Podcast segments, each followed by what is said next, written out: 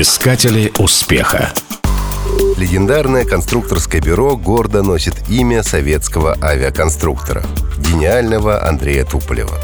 Еще будучи студентом, он выделялся среди других. Вместе со своим преподавателем Жуковским и при поддержке самого Ленина они создали первый аэрогидродинамический институт. Это было стартовой точкой для бурного развития самолетостроения в будущем. Дело своего отца поддержал и Алексей Туполев. Вместе они трудились уже в фамильном конструкторском бюро. Супруга Андрея Николаевича тоже была привлечена к оформлению самолетов. В области гражданского самолетостроения самыми успешными были Ту-134 и Ту-154.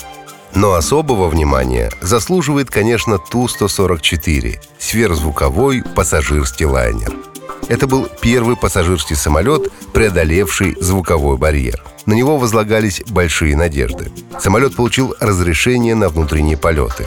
Но, к сожалению, эксплуатировался недолго. После серии крушений и из-за экономической неоправданности элегантный лайнер сняли с производства.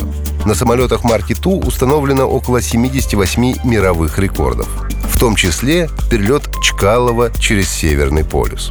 За годы существования КБ разработала более 300 проектов. Более 18 тысяч самолетов было произведено под маркой Ту. Сегодня это предприятие – великое наследие Туполева и крупнейший разработчик военной и гражданской авиационной техники. Искатели успеха.